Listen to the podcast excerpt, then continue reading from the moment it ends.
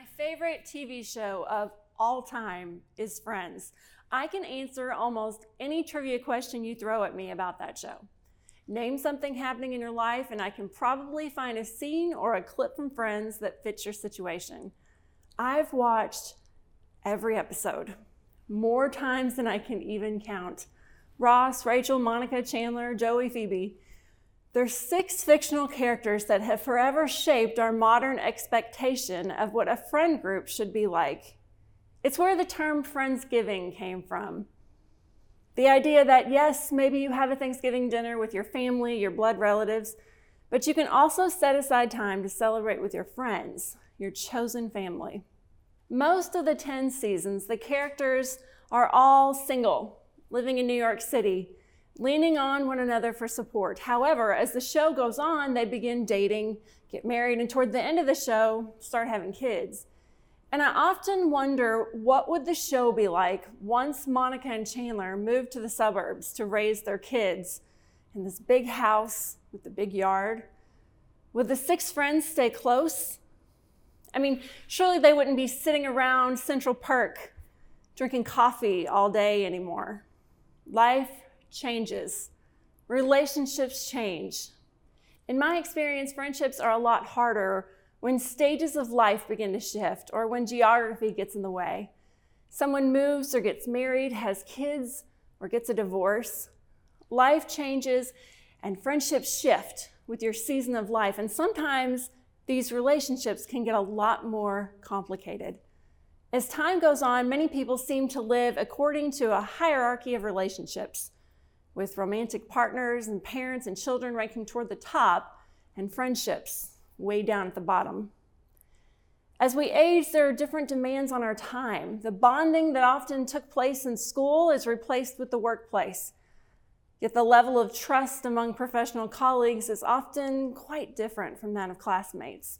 Despite friendships becoming more complicated as we grow older, research shows time and time again that the benefits of having close friendships are tremendous for our health, both physical and mental, as we age.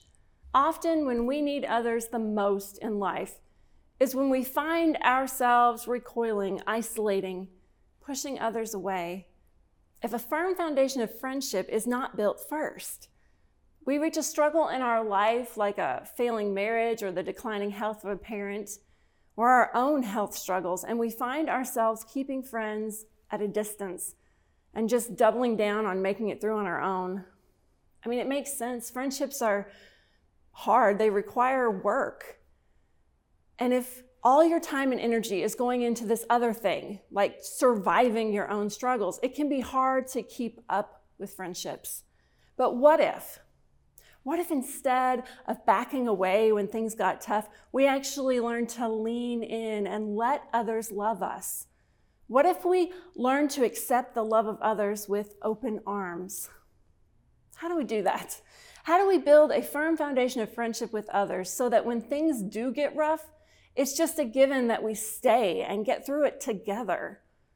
We are not meant to do life alone. We were created by God to live in close knit Christian community with others. Our passage today and next week comes from the book of Hebrews, chapter 10, verses 23 through 25. Let us hold unswervingly to the hope we profess, for he who promised is faithful. And let us consider how we may spur one another on toward love and good deeds, not giving up meeting together as some are in the habit of doing, but encouraging one another, and all the more as you see the day approaching. This is who we are called to be people who hold tight to the hope of Jesus Christ and his promises and live it out in community with others, spurring each other on to be more loving and actively doing good deeds. We're called to continue meeting together, whether that be in person or through the gift of technology via Zoom, and to encourage each other. So, how do we build the kind of foundational trust that leads to really knowing one another deeply? To knowing each other well enough that you just know the best ways to encourage and challenge the other person. I've been friends with my girl Jackie for over 20 years now. We first met working together at a Methodist summer camp in my home state of Kentucky.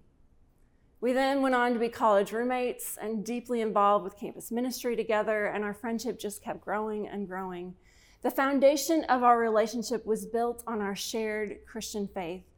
And across the years and miles after college, as we grew and changed, so did our friendship. Even when she and her husband spent a few years in Poland, we found a way to Skype long before Zoom was a thing.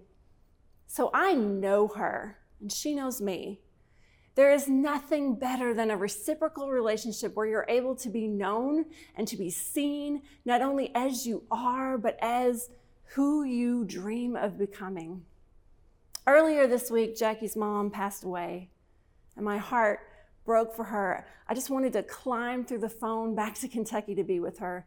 But with COVID and my own kids' schedules, I just knew it just wasn't going to work this time. I was there for her brother's funeral and her dad's, but this time I wasn't going to be able to be there in person. And that night, Jackie posted on Facebook asking her local friends in, in the city she lives in if anyone had any suggestions for a late night drive through option for a chocolate dessert because she needed comfort food. Now, I know Jackie, and I know what she really wanted, but was too afraid to ask because she didn't want to appear needy she didn't really want suggestions of drive through options. She wanted somebody to show up, to bring a chocolate dessert to her home. I watched comment after comment of what if you went to this place or that place, all of which happened to be closed early that night due to COVID or for whatever reason. And I cringed. I just wanted to scream, somebody better take my girl some chocolate cake. If I lived there, I would be at her house in a heartbeat. But before I could turn into a nasty Facebook troll, one of her church friends commented that a Bundt cake was on the way to her house. Her community stepped up like they always do. And I knew my girl was loved and cared for in a way I couldn't do because of geography. We need people in our lives that will just show up like her church friends did for her. People who know us well enough to know she says she wants a drive through, but today her mom passed away.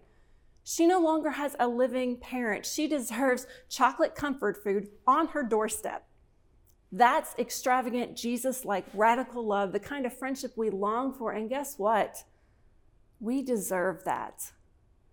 In order to get it, the foundation of trust and understanding of one another's needs has to first be built. A great place to do that is through a connect group. A connect group is a small group of four to 12 people that do life together. They meet weekly, pray together, and encourage each other. Sure, you study something related to the Bible or Christian life, but more importantly, you learn how to embody the love of Jesus in relationship with one another. And some weeks you just throw that study right out the window because what's happening in the lives of your group members is far more important. You learn who needs a Bundt cake at 9 p.m. at night because you get to know each other deeply. You build that foundation of trust and understanding. But here's the thing we also need to be willing to accept that Bundt cake. Jackie could have easily said, Oh, no, no, that's too much trouble. Please don't bother. I'm just going to go hop in the car, go through a drive through, but she didn't. She lowered her pride, allowed herself to show weakness, and received what others had to give her. In order to have deep, meaningful friendships that last, we have to be open to receiving the love of others, which means lowering our walls humbling ourselves and admitting, I need other people in my life. I don't want to do this alone anymore. Life is not meant to be lived solo. One of my favorite Jesus stories in the Bible is the story of the group of friends who cared so deeply about their paralyzed friend that they would do anything to get him to Jesus. The story is about how strong their faith in Jesus was. It's about their earnest belief that Jesus could heal their friend, but it's also about the lengths they would go to for their friend. The story goes that Jesus was teaching one day in a crowded house, so crowded that people were blocking every entrance, every window, even gathered out on the front lawn, just trying to catch a glimpse of him and hear his life changing words. The friends carried their paralyzed friend across town on a stretcher, on a gurney, just hoping that the crowd would scoot over, break apart, make a way for them to get to Jesus so their friend could be healed. But when the crowd didn't move, the friends decided to get creative and they climbed up onto the roof of the house and they cut a hole in the roof. They dug their way through that roof. And then when they could see the room below them and Jesus standing there, they carefully lowered their friend on his stretcher down to the feet of Jesus. Jesus then takes notice of these loyal friends and says to the man, You are healed, thanks to the faith of your friends. But here's the thing what if the paralyzed man refused the help? What if this man said to his friends, Nah, I'm good, not today. That's too much trouble. I, I don't want to make a scene. What if he refused to humble himself in that moment for fear that he'd look too weak and needy? He wouldn't have been healed, and the friends would not have been able to witness the power of Jesus. That story means so much to me because there was a time in my own life that I felt like I was that guy on the stretcher and that my friends were carrying me to the feet of Jesus. When I was in seminary in my second year, my father became very ill. I was flying back and forth from New Jersey to Kentucky and watching my father struggle through the worst months ever towards the end of his life. I was ready to give up on school and drop out. It was just too hard, and my faith felt so small. But over and over again, I experienced friends lifting me in prayer, supporting me with meals and study notes and all the things I needed to get through. They drew me in closer to Jesus with their own strong faith when mine was wavering. That's what true Christian community does. That's the kind of friendship we should be striving for. And it begins by accepting the love of others. Maybe you've been let down by people in your life or experienced betrayal that makes it hard for you to trust others. I get it. I don't trust easily either. How do we know when people are truly being genuine? How do we know these are the people we can trust? How do we know we won't get hurt? We don't. And it sucks. Being vulnerable is hard, but if we never take the leap of faith to trust others, we stay stuck to the gurney, paralyzed by fear, too afraid to truly live and be healed through the faith of our friends and the love of Jesus Christ. So, how do we begin to let others in when we've built these walls so strong and high to keep others out? How do we begin to brick by brick take down those walls? First, I think it's about learning about our own boundaries. Now, we don't need to right off the bat share our entire life story, ugly hurts and all. We go slow, understanding that walls need gates. In other words, if you have built a wall around yourself as a protective barrier so that you don't get hurt by letting someone get too close or from someone just forcing their way into your life, start by constructing a gate Imagine a gate in your wall that swings open and shut when and how you choose. You get to choose when to open the gate to let others in. You get to choose who gets in, and you always have the right to shut the gate. Strengthening our understanding of healthy boundaries creates room for others to come into our life and really love us, while still allowing us the time and space to feel safe and to heal from our past. Second, Learn to accept love a little at a time. Start small. How do you respond when someone compliments you? Do you dismiss them with responses like, oh, it's no big deal, or, well, I really could have done more, or even that age old, this old thing? What if instead you responded without any modifiers? What if you practice receiving kind words, taking them in by simply saying, thank you? The thing about church is that it's supposed to be a training ground of sorts for how we live with the rest of the world. Connect groups, create space to allow others into your life and begin experiencing what it's like to accept the love of other Christians. You are not meant to do life alone. God is calling you into relationship with others. You are worthy of friends. Friends that will spur you on to greater love and good deeds, encourage you, and carry you to the feet of Jesus when you can't carry yourself. Amen.